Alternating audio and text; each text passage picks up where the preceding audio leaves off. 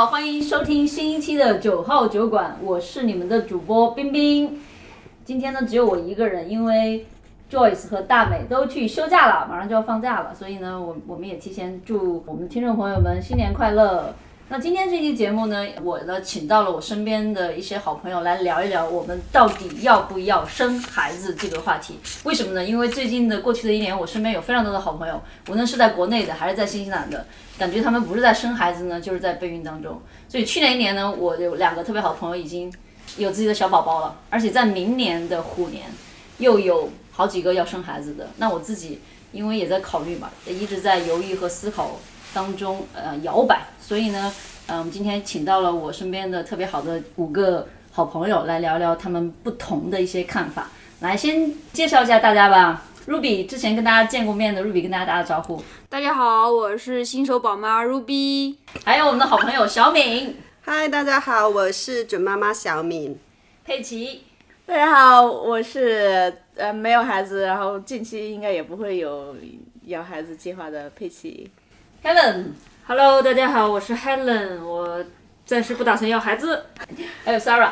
嗨，大家好，我是 Sarah，我也没有打算要孩子。对我的感受是，虽然我们虽然我自己啊，从中国来到新西兰，感觉过去的两年都是非常开心的，与世无争，人杰地灵的。但是呢，嗯、结婚、买房、生孩子这个话题，好像你无论走到哪儿，你这个课题都不会消失一样。尤其是对很多的女性朋友来说。所以呢，今天呢，我也想跟朋友们敞开去聊聊这个话题。那么，呃，先来 Ruby 吧，因为 Ruby 上一次在我们，我记得是四月份的时候，我们聊了一期关于关于人工受孕的这么一个方式，分享了很多这个过程中，嗯、的一些经历啊。那你现在这个宝宝已经有多大了？七个月十天了。七个月零十天了。嗯，生孩子前和生孩子后有什么变化吗？总的来说，我其实嗯、有一个这样的心理准备，觉得落差不是特别大啊。就生生孩子前和生孩子后，我知道生孩子后可能会很艰难，确实挺艰难。但是现在看来，我觉得过了那个前三三个月就好很多，因为可能从我身边人觉得我家宝宝是天使宝宝，我觉得。对我还是蛮好的，就是不是特别累，知道吧？因为他能睡得比较好，吃也比较好，然后也很很容易哄，所以还蛮 enjoy 的。就所以你现在是很享受带孩子这个过程。对，我觉得还有就是孩子成长太快了，就是你每一天都能看到他有一些新的进步。然后，比如他有一天会，呃，踢腿啦，有一天会用手两个手指头拿纸啦，呃或者某一天他会翻身抬头了，你会觉得这都是惊喜，所以你每天都是很期待的想看到你的宝宝今天有什么样新的发展，你知道吧？所以我会继续 enjoy 我跟宝宝的时光。那你会有焦虑吗？嗯，暂时来说没有焦虑吧。你会担心接下来他马上要有更多的需求了，或者是要学习啊、教育啊？因为很多人还在没有生孩子的时候就会担心这一点。我觉得可能，嗯，在我二十多岁的时候，我可能会觉得哦，以后有孩子会怎么样？但是现在我会跟孩子很坦然的一起去接受未来，就是未来的一些事发生的事情，就不会说哦，我预计之后会怎么样，我会我会想到很焦虑，我会觉得我跟孩子一起去面对。今年因为疫情的原因嘛，我知道你自己也是做自己的生意嘛，嗯有一些影响，会担心未来的物质上要给他最好的，但是哦会有一些这种压力。可能在我生孩子之前，我会觉得我要尽可能去赚更多的钱，或者创造更好的条件给他。但是现在，我觉得我需要的就是，嗯，更多的时间跟他在一起，陪伴他一起，然后呢，同时通过我的工作来保持我现在的状态就行了。我没有太多的需需求。所以你是那个完全没有产后抑郁的这个？我觉得，嗯，就是情绪的低落和抑郁还是两码事吧。就是我可能在产后会有一段时间会情绪比较低落，但我不觉得它是抑郁，知道吧？我觉得身边的呃朋友或者家人其实会给到你很多的帮助，然后你会觉得，哎，其实我们也没有家人支持，就是没有他们来，嗯，从国内过来，但是你会觉得我我还是很很强大。然后我就算有困难的时候，我身边有朋友来帮我，我就觉得这很温暖。然后爸爸妈妈虽然他们很遥远，但是每天会给我打电话，然后告诉我怎么去照顾宝宝。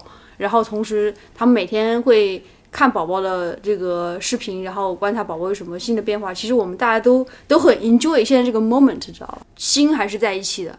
因为小孩子会让这个家庭更紧密了。对，你我问你一个问题，就是生孩子这个事情是你自己想要生，还是因为有家庭的原因，你要为了让父母更加的放心或者满意，你选择生孩子？我觉得现我现在给你的答案应该是，嗯、自己的原因可能是主导，然后父母可能是辅。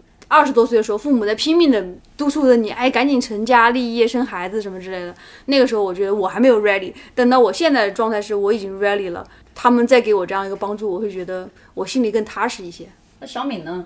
我知道你也是马上要晋级的准妈妈，我们一起恭喜一下哈。那你你是为什么想要生孩子？讲一下大的背景，就是我们这群朋友年纪也都不小了，所以实际上算是就意义上的高龄产妇吧？不是，不算，四十以上才算吧。呃，按照国内的是三十五岁就算了，在新西兰来说，三十五还算一个比较正常的生育年龄。嗯，那我自己本身其实更多的是我自己的人生设定吧，因为我觉得大家可能都会觉得。就你其实有自己想要的理想生活嘛？对。那我从一开始想要的理想生活，其实就是有小孩的，因为我我自己本身不是一个来自独生子女的家庭，所以我的兄弟姐妹有小孩儿。我在我第一次看到我的哥哥的孩子的时候的那一刻，不知道那种 bond 是就那种连接是是很很你你很难说的那种缘分。所以我能想象，就是如果真的有自己的小孩以后，那种跟孩子的那种连接，其实是我觉得是很浪漫的事情。然后另外一点是，说实话，好感动啊！你们没有这种感觉吗？还有另外一 个是，所以就是我我的理想中的想法是说，我想要两个小孩儿，对，所以这两个小孩就是就是是两个人的一个连接，就是我跟我另外一半的连接。所以如果说真的现实条件没有办法达到两个小孩的情况下的话，如果有一个小孩，我觉得也是一个妥协吧，也也是可以接受的。但是无论是怎么样，我的脑海里头的那个理想的画面都是有个小孩的。你是什么时候开始有这个理想画面的？我觉得从一开始我就还蛮坚定有这个想法的，就是很想要小孩。但是我其实还比较一个很重要的点，我不希望我自己比较早要小孩，因为我会很想要当一个很好的这个双亲，所以我是希望我在我自己，无论是从经济情况也好，或者说从我的这个思想状态也好，就是能够达到一个比较成熟的状态。其实我最理想的状态是说，大概在两年前要小孩，但因为种种计划 delay 了两年，但是我觉得依然还是觉得，在我的理想的状态下挺满足的。所以你想要不要小孩，以及什么时候要小孩，其实都是按照你自己的原计划去走的。对，是的，包括我移民的计划里头，就是有这个有这个想法的，然后觉得小孩在国外的生长环境会比较好一点，这也是我移民的一个很重要的一个原因之一。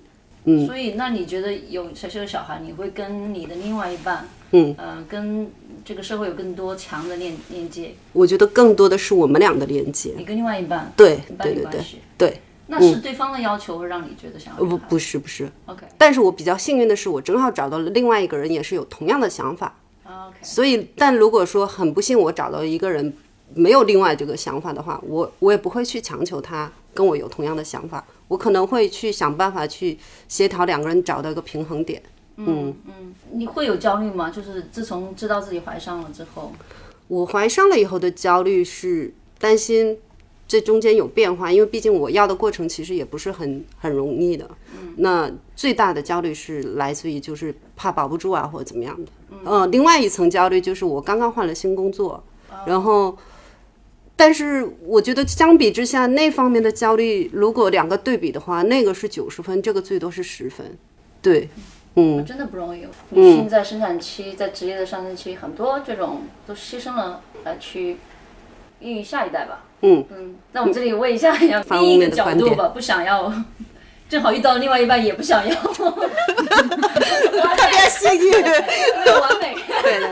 也不能算完美吧，就是其实觉得很佩服妈妈们有这个勇气去孕育下一代，然后去撑起这为宝宝撑起很多事情。就是我不想要，可能也跟每个人不同的背景有关。就首先作为独生子女，我也没有拥有一个非常美好的家庭，就是你会觉得不希望带一个宝宝来再经历你所经历的一切。就是这是我的一部分想法了，但是另一部分想法可能自己也没有特别的喜欢宝宝，就是 我很我很佩服妈妈，但是我并没有那么强烈的意愿说是为了就想要自己一个宝宝去生一个。你你养猫是不是？对你更喜欢宠物？宠物里面只喜欢猫。对我只喜欢猫，就是我觉得猫猫对我来说的话，它会自己做它自己想做的事情，它很独立，我很喜欢这样的一个性格。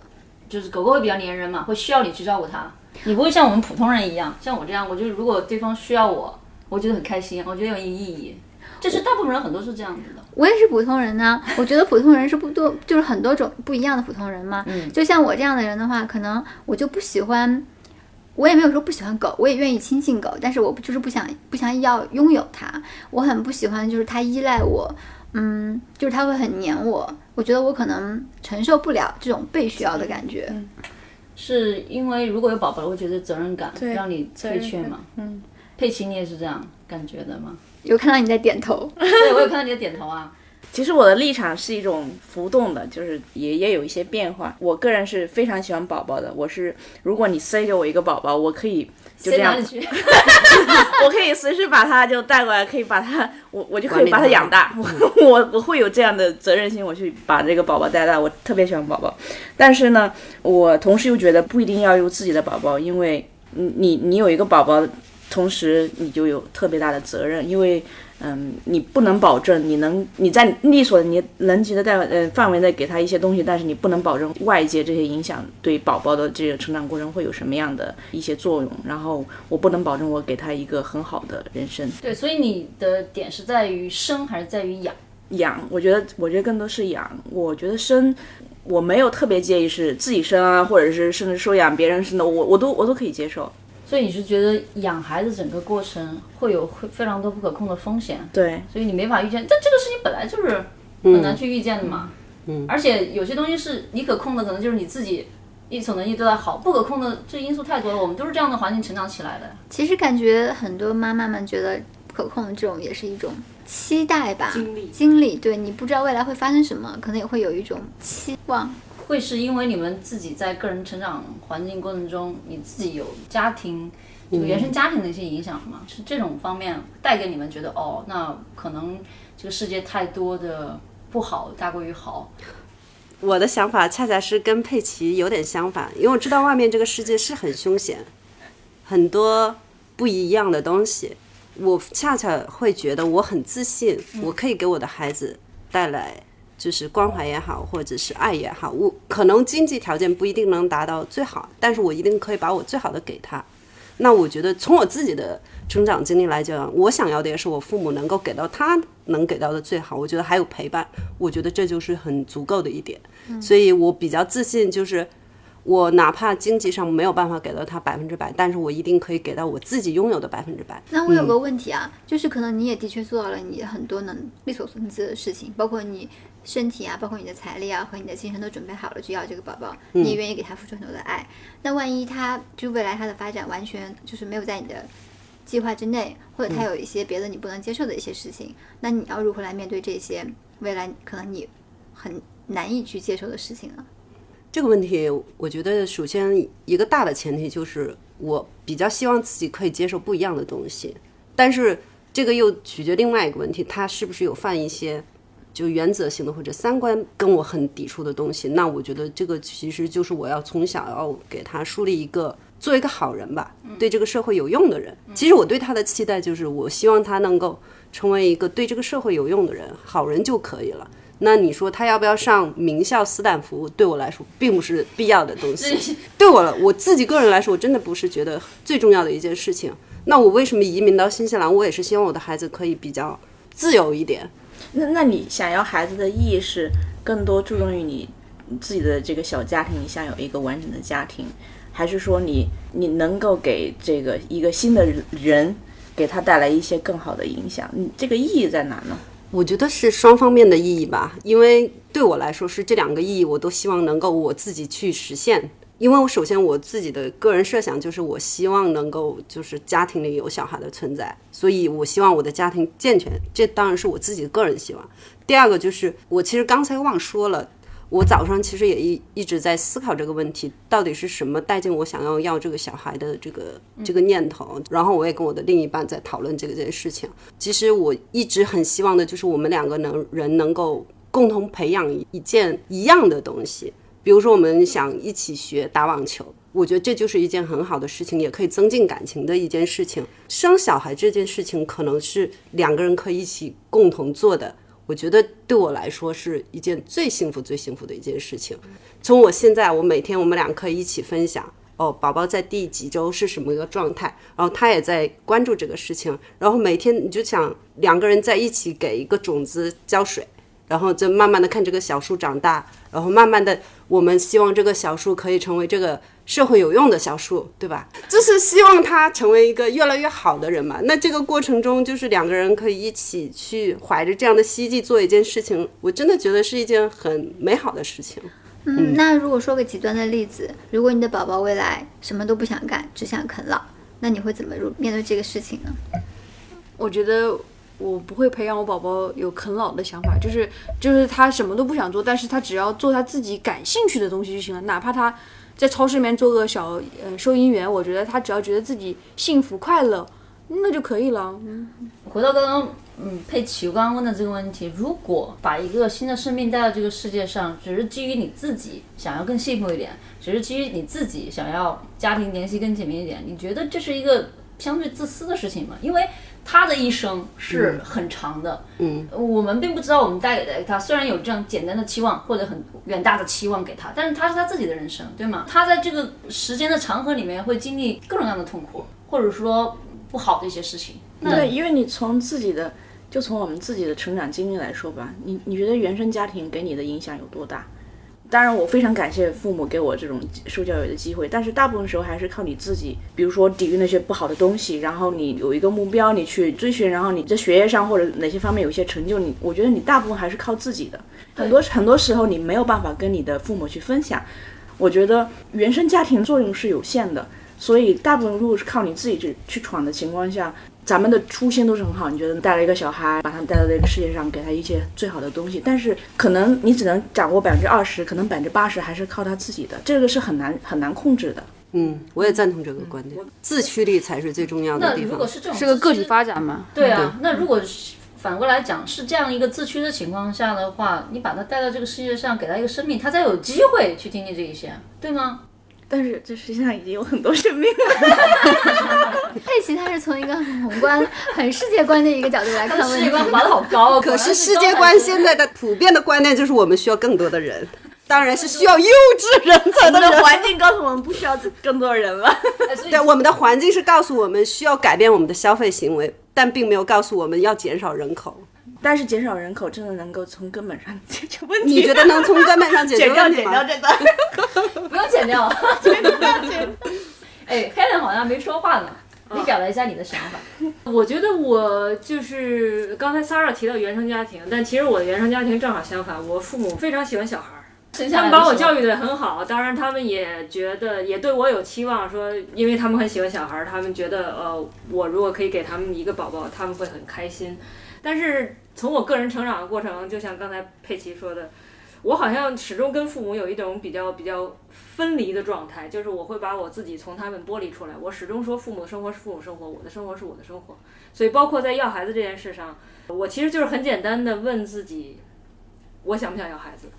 但我的脑海里没有给我一个很强烈的信号，或者是画面，或者是任何东西说我想要孩子，所以我就不要孩子，很简单。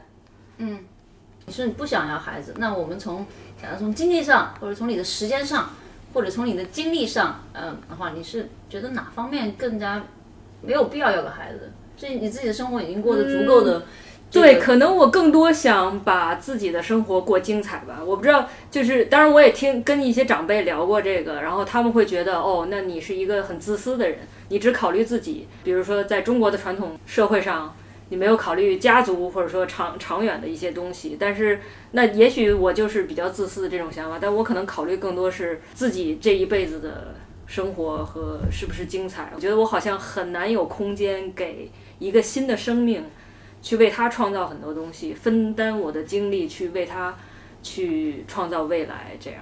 嗯，我觉得我也遭受过很多质疑吧，就特别是长辈觉得我很自私，没有生一个下一代。就他们会给你的，他们会给对他们会有嗯很大的这样压力给我们，嗯，然后嗯也同样很在乎别人的眼光，嗯就是觉得我的人生不完整，他们会很难以在别人的面前就是有一些长脸的地方，这个也是很大的一部分。但是另外一方面的话，其实我也得到很多的人会觉得，哎，你为什么不生一个后代？以后你怎么养老？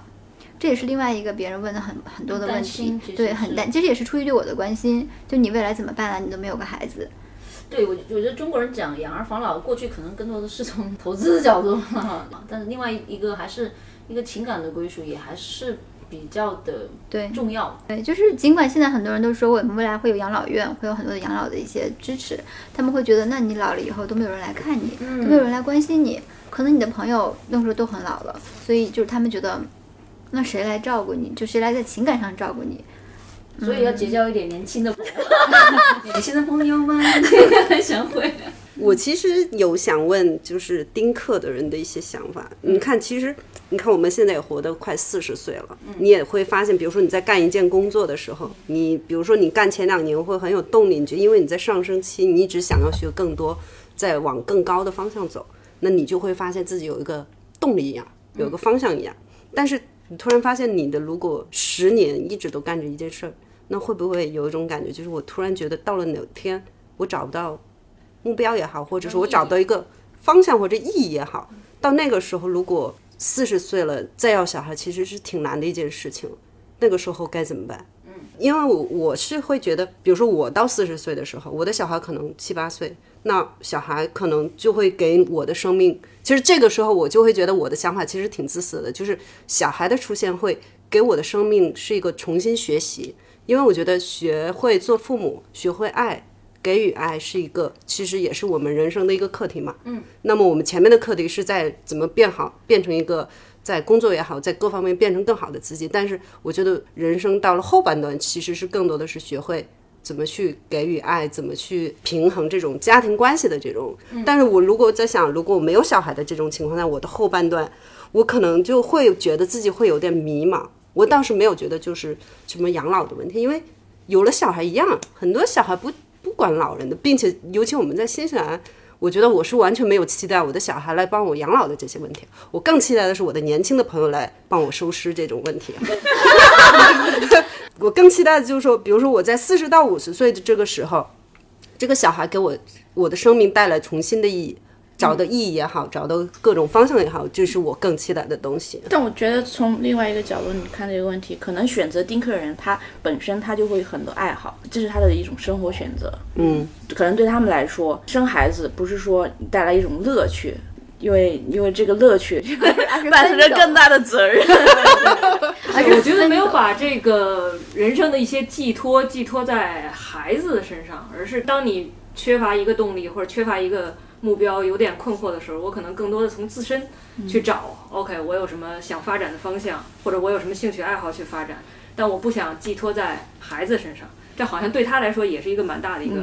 不对，我觉得对孩子太多的期望以后，他有时候会让他会觉得是一种压力。嗯，对。嗯，我觉得大家可能误解了我的意思。我就举一个小小的例子啊，比如说我在四十岁、五十岁，我可能对事业上也没有什么太多那什么，但是如果每天我回家，我看到我的小朋友跟我说，哦，今天我怎么怎么，然后跟你分享一些新鲜的事情的时候，你其实就是一个 learning 的一个 curve。又在重新再生长，我觉得这个对我来说是一个完全同意。做父母是一个是一个很好的课程，人生很好的课程，你跟他一起成长。我觉得它是一门选修课，对不是必修课。哎，我特别有意思，我听 Helen 跟小敏之间的对话，小敏要孩子，可能是基于她自己的人生经历，觉得哎，这个能够去填充她自己的生活。然后呢，Helen 不要孩子，是因为自己的，也是从自己的角度，你是把小孩放到你生命的一个部分，就是一种体验来讲。他认为那种体验是剥离的，就是他认为那个小孩那是额外的部分，就像爱好一二三四五一样。对对对你而言，你是需求，也是你的需求一二三四五，只是大家这个优先排序不太一样。对对是的，是的，我是这种感觉。就比如我们之前可能也喜欢打球啊、呃运动啊，但是我现在可能最主要的精力就是放在跟我的小孩在一起，但同时我也可以去做运动。只是比如打，比如我的爱好是打篮球，我现在没有办法去打篮球，但是我我还是有那份热爱。等到我孩子能够 settle down，就是他能够独立的时候，我可以跟他一起，或者是再跟我的好好友一起去打球。我觉得这个也不影响，就是看你怎么去分配这个东西。是，所以 Helen，你那么喜欢运动，运动其实也很受伤的，好吗？这 是短痛，生孩子生孩子那十八年的痛。我这对，其实跟兴趣爱好都没有关系，就是不是在我考虑的，嗯，它没有它没有妨碍我的兴趣爱好，它就是不在我的一个计划里，或者说不在我的一个脑海里，我没有这么一个 picture。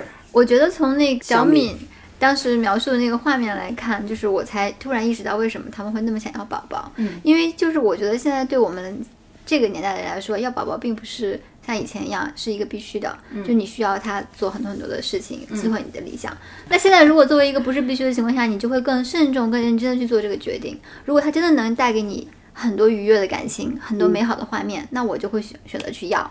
如果像我的情况，我就没有这种愉悦的感情，或者是我也没有排在优先级前面，我就可以选择去不要。我觉得这个是更尊重内心的一个，就是真诚的想法去做这个决定。嗯，呃，当然我们都是尊重每个个体的选择，只不过今天要聊的是说这个背后的一个驱动，驱动的原因是什么？那个萨尔提到原生家庭，那这个原生家庭你是觉得缺少了什么，才会会担忧未来的什么吗？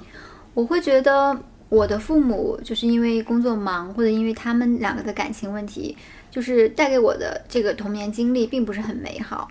就很多的时候，可能是我自己要面对很多事情，但是我面对的时候呢，我可能因为每个人跟每个人成长的不一样，你的内心也不一定会很坚强，所以这个过程让我觉得特别的漫长，特别的痛苦。我也没有埋怨他们，他们其实也是有力所能及的去给我一些支持，但是我依然觉得这个过程，我不希望就是我让别人再来经历一次。嗯哎，那我来提几个问题，因为我现在是不想生，又有点想生之间有所摇摆。我觉得我不想生是因为可能是比较多的一些担忧吧，比如说首先我就觉得自己还是个孩子，自己还不够好，比如说从经济上我没有办法承诺能够提供他最好的一个物质生活，教育上我觉得自己自己读书读的也不好，我会担心我自己可能不是一个很好的模范。然后呢，在时间上也是因为我自己的兴趣爱好也挺多的，会不会会不会没有办法给他这么多的时间？所以这是我的特别多的担忧，而且我也是人格有点焦虑型的。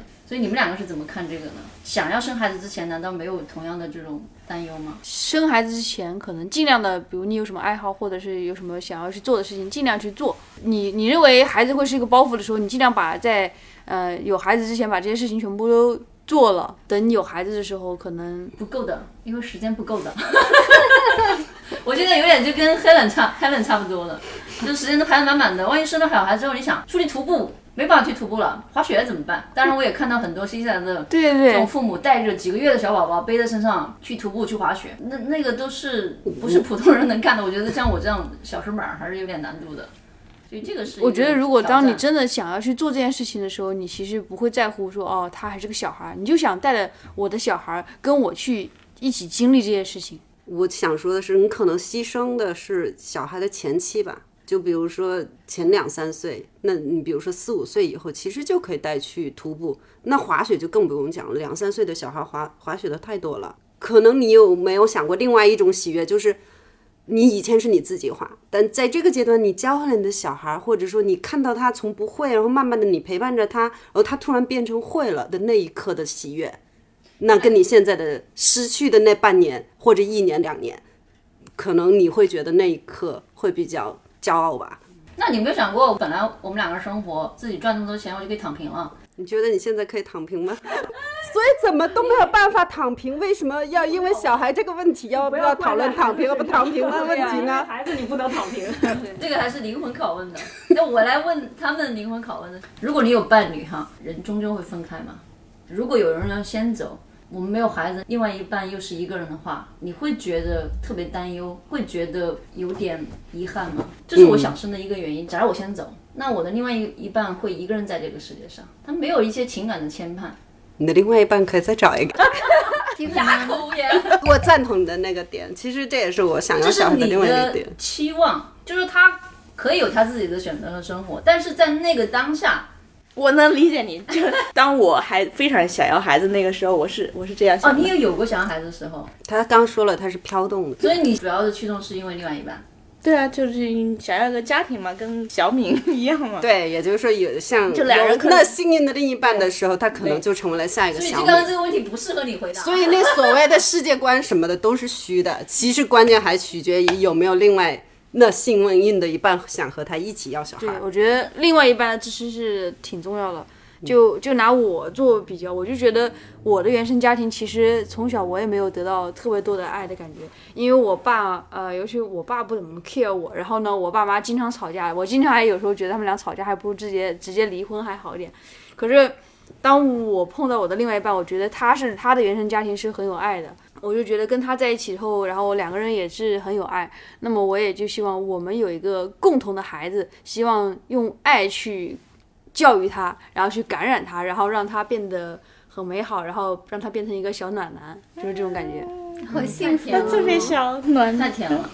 对，就是我的想法是这样的，现在慢慢就学会我要怎么去爱别人。嗯，对，可能我在我的原生家庭得不到多很多爱，但是我想我的孩子能接受到我的爱。对有人说原生家庭获得爱比较少的人，其实长大后不是要得到很多爱，而是你给他一点点，他可能就够了。对，其实我的原生家庭，我觉得我是很感恩的，因为我觉得我父母给到了我和我的兄弟姐妹是给到了他所有能给到的爱。虽然他们两个不一定是那么恩爱啊，但是我作为子女的角度来讲，我觉得他们已经给到了他们最好的，所以我很感恩。我也希望就是我能够做到像我父母这样。但是就是很遗憾的一点，就是我觉得他们两个并没有那么是我理想中的那种很恩爱的夫妻的那种感觉，所以我更期待就是说，如果我自己在做双亲的时候，我希望我可以弥补那一块，可以跟我的孩子成为比较亲密的那种关系，就是我希望他能够。当然，这也是希望，毕竟隔代就是会有这种隔阂什么的。我希望他可以把我做朋友，嗯他更多的就是我可以走入到更多的走入到他的感情世界里，在他年幼的时候，就是他能够更多的跟我分享。我也认为亲密关系是治愈原生家庭痛的这么一个良药，或者是是解药吧。嗯、我我小时候的这个家庭的爱其实也非常的少，嗯、家庭的特别特殊，差不多约等于孤儿吧。所以在我青春期的时候是没有想过要结婚或者有稳定伴侣，以及未来会生孩子这个事情。但是我想人的随着你的经历的变化，你的一些想法会有会有变化。所以我的伴侣算是治愈了我对这个世界的这方面的缺憾。所以在这种前提下，我会觉得心中有有这种爱的东西在滋养，就我、我会被滋养，我滋养出来之后就会想要去滋养别人。嗯，所以这个时候才会想要去考虑嗯生小孩这件事情。但是由于过去又存在了这么多的不确定性，然后包括缺失这些东西，会有非常多的焦虑和担忧。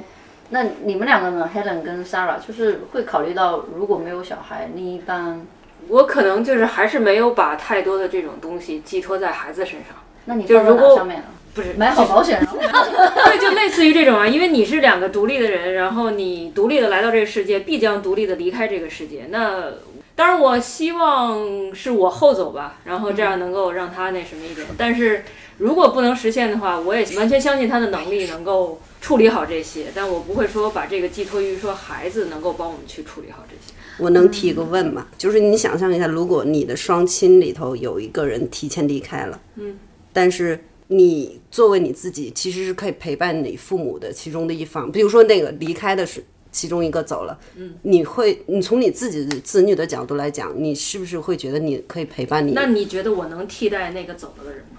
我你不能替代，但是在那。那个最难的那个瞬间，最难的瞬间其实是一定能给到他很大的安慰的。我我以亲身经历告诉你，嗯，孩子能做的是很有限的。我父亲他很久，十三年、十四年前过世，我和我弟弟都在都在外地。我妈妈她怎么走出来这段时间，还是大部分是靠她自己和身边的朋友的。孩子能做的还是很有限的。但是如果你想象现在没有你和没有你弟弟，希冀不在了，其实不在于身边陪伴。对对，希冀希冀是很有支撑力，很有支撑力的对。但是可能也跟我妈妈的性格有关吧。那一代嘛，就要不就老老公，要么就孩子嘛这种。但我觉得我们这一代，如果你自己足够强大，你觉得我们不需要依赖于孩子呀，对吧？它只是一个 bonus，对吧？嗯，我觉得可能对于我我们两个来说，父母是父母，我们是我们，我们可能画的比别人更清楚一些。嗯就是虽然我们也会愿意去照顾父母，但是还是愿意尽量的过得清楚。然后讨论到我们两个，就是未来如果谁先没有了，或者是未来这个人怎么办？其实说实话，我是被照顾的比较多的那一方，就是我不是很担心他自己怎么照顾好自己。但是说我的话，就是我觉得如果这个担子真的如果到我身上，我也会过得很好，就是是相信自己的这个自理能力的。就是我肯定会难受，但是这个我觉得就像刚才佩奇说的，就是你会需要自己去面对，没有人能够感同身受的你的那种感觉，你需要自己去迈过这个坎儿。就哪怕我以后有子女，可能我还要担心他们会不会更难受，就是我反而更多了一份担心。那现在我们作为子女，假设我们的父母垂老的时候，如果是分得这么清楚的话，你们会做什么样的决定呢？因为现在人在新西兰分开两地哈，那假如他们年纪大了。的时候还是这样子吗？对我们有考虑这个问题，这肯定是就是说，希望是能够照顾他们，尽量去照顾他们。如就是看他们有哪方面的需求，但取决于说，首先他们的需求是什么。如果他们身体不好，或者需要治疗，或者怎么样，就是会有很多种情况吧。但是就是 eventually，他们其实度过的很多的过程还是靠他们自己，而不是说真正的靠我们。那所以，如果换位到你那个时候，现在是你的父母可以打电话给你说，哎，需要你要照顾我，需要你怎么样？那到你成为你父母的时候，没有那个人，嗯，你可以 call out，你可能只能 call 年轻的朋友了，他们可能也有自己的事儿。年轻的朋友压力好，对，人生不同阶段有时候会有不同的想法。你们不会考虑像呃 Ruby 一样，就是先把自己的卵子冻起来，想要的时候再要，不要的时候不要，这种想法。不合适吗？会不会以后后悔？实在不行收养一个了，我家里又没有皇位要继承。我先跟你那个普及一下收养的这个情况，新西兰并不是那么容易的 收养的。你家没有皇位要继承，等你那什么，你家财富财产怎么办？我觉得如果真的是自己还很摇摆，然后岁数也比较大的情况下，可以去动卵，这个我觉得是我是支持的。就是像我们这种坚决不要的，那其实很多人也有给这个建议，但是我可能。也不太会去采纳吧，我觉得还是因为自己比较坚定的内心。就是对，其实你刚才说那很就是内在驱动，就是我反正是始终找不到，嗯，我去生孩子和养孩子的一个内内在驱动，我找不到这个 motivation。就像我刚才一直说我原生家庭不幸福，所以我也不想让他怎样。就我也看到很多两个人在一起以后，就是组成一个家庭很幸福，然后他们愿意去给别人更多的爱，愿意有小孩。但是我可能更愿意把这种爱给到自己另一半的身上，就是不太愿意分给太多的别的事情。所以我觉得这里最摇摆的其实是佩奇。你 给我一个孩子，我马上可以把他养大。其实关键他的立场是，我觉得其实是正方。只不过是因为他的正方条件是说，我需要有一个伴侣跟我一起做这件事情。对对对。哦，所以就是如果你未来的伴侣不想要，你也不想要；那如果你未来的另外想要，你也可以想要。所以你前面讲的是养孩子难，现在是你可以有一个孩子，对吗？那前面的问题就是，如果如果对方觉得这是一个家庭维系的一个必要条件，我觉得我可以接受。但是对我这个个体来说，I don't need a kid, I don't need a baby。呃，但是我真的是很喜欢孩子，所以这是矛盾的一面，你知道吗？